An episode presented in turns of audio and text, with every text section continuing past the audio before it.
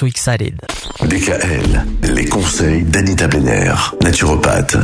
Pour terminer cette semaine à propos du diabète, Anita, on va faire un petit tour dans la cuisine. On va se rendre compte qu'il y a pas mal de choses qui sont là qui peuvent être des remèdes euh, face au diabète. Oui, alors il y a le cumin noir et il y a l'huile de cumin. On appelle ça le Nigella sativa. Alors ce sont des graines de cumin noir qui sont un remède populaire traditionnel contre le diabète. C'est originaire d'Égypte. Et une étude a montré une amélioration significative du contrôle du glucose sanguin chez les diabétiques de type 2, prenant 2 grammes par jour d'extrait de Nigella. Alors évidemment, vous n'accompagnez pas votre cumin d'un bon master. hein. Non, ça Non. marche pas.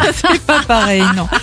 Après, il y a la, la cannelle qui, elle aussi, est connue de, de longue date pour ses effets contre le diabète. Et de nouveaux signes montrent qu'elle peut aider les patients pré-diabétiques souffrant du syndrome métabolique dont j'ai parlé lundi.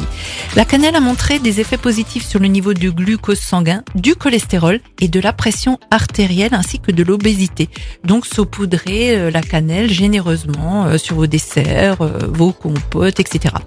Le chrome est un élément trace nécessaire pour métaboliser les glucides et les graisses. Il travaille avec l'insuline pour aider à transporter le glucose dans les cellules.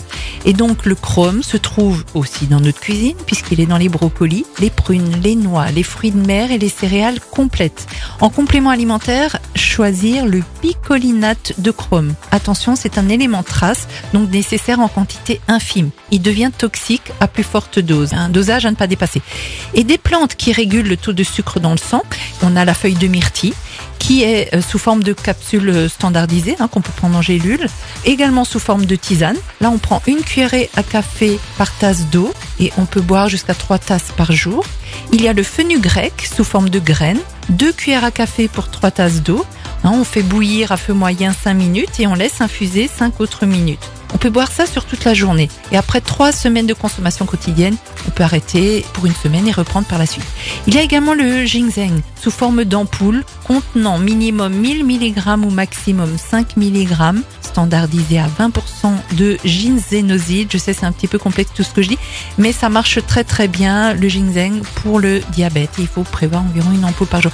Mais sachez qu'il y a des remèdes naturels adaptés en fonction du type de diabète que l'on a, de si l'on est une femme, un homme, en fonction de l'âge et du poids de la personne également. D'ailleurs, de manière générale, il y a des remèdes naturels un peu pour tout. Oui. Et c'est d'ailleurs votre rôle à vous de nous en parler. Alors oui, je tiens quand même à préciser que c'est en accompagnement d'évidemment de la de la médecine traditionnelle, Évidemment. mais on peut accompagner et ça ne se substitue pas à un traitement euh, que le médecin vous a prescrit. Vraiment, c'est de l'accompagnement et je tiens vraiment à préciser ça parce qu'en ce moment, les naturopathes, on est en train de se prendre des, des petits coups de bâton un petit peu partout. Ouais. Mais la naturopathie n'impose pas, elle propose et elle aide en accompagnement. ben, je trouve Eh que ben, c'est très bien dit. Si vous avez envie de vous faire aider par Anita Blenner, c'est possible par téléphone. Ou alors, si vous avez envie de la voir en chair et en os, c'est possible aussi. Dans ces cabinets de Célesta et de Mulhouse, dans tous les cas, le numéro à appeler, c'est le même. Le 06 23 72 01 37. 06 23 72 01 37. Merci Anita. Bon week-end. Bon week-end. Merci. Retrouvez l'ensemble des conseils de DKL sur notre site internet et l'ensemble des plateformes de podcast.